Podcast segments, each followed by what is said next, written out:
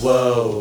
Yo, minasan, welcome back to Manga Sensei. Today we're talking about something I actually found on Instagram that drove me absolutely crazy. So I was recently on Instagram. If you're not following me there, it's at the Manga Sensei. And somebody was saying, look how simple Japanese is.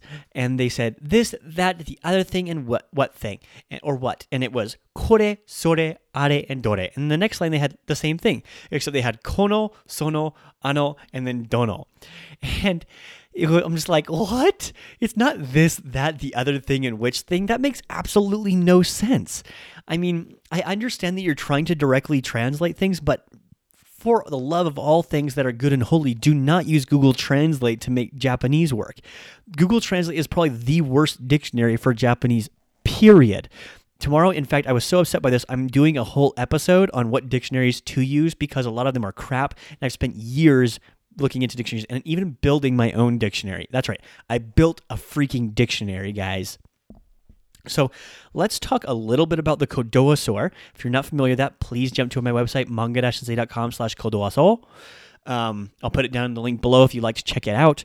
But let's talk a little bit about this thing, and then tomorrow we're going to jump into what the difference between kore and sono and kono is, okay? So saying this, that, the other thing, or which thing in Japanese is actually talking about something in Japanese called AOI. Not area of effect, it's AOI, area of information, okay? Area of information is an important concept in Japanese where it talks about whose information something is, because it is rude to imply someone else's information. For example, you can say that I am white, and you can say that I'm from America. Those are facts that belong to the whole general world, but you cannot say that I like sushi.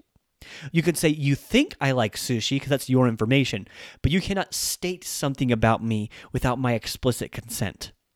And that goes across the board. So, for example, if you and I are sitting down to lunch, and I have a bowl of ramen on my table in front of me, it is my ramen. It's my area of information.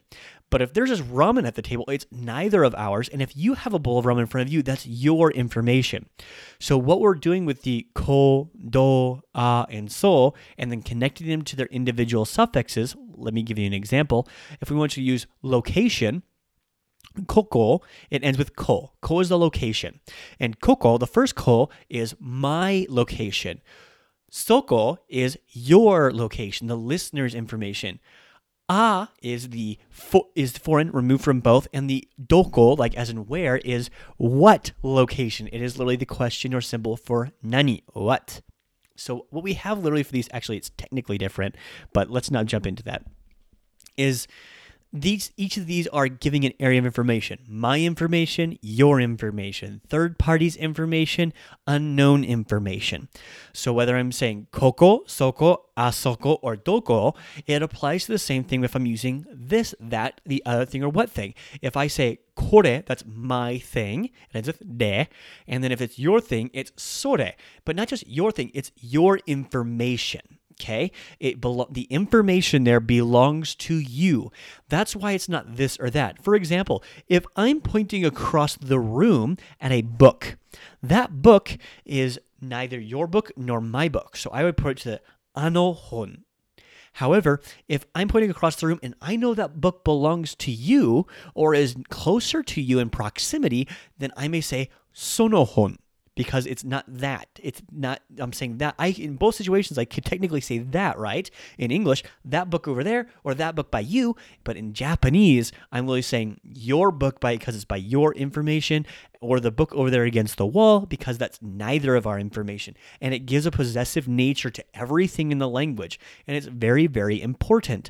You don't want to make a claim about something that does not belong to you. I'm going to talk a little bit more about this tomorrow, so make sure to join in. And remember, it takes 10,000 mistakes to become fluent in Japanese, so let's make some mistakes. Until tomorrow, Jane.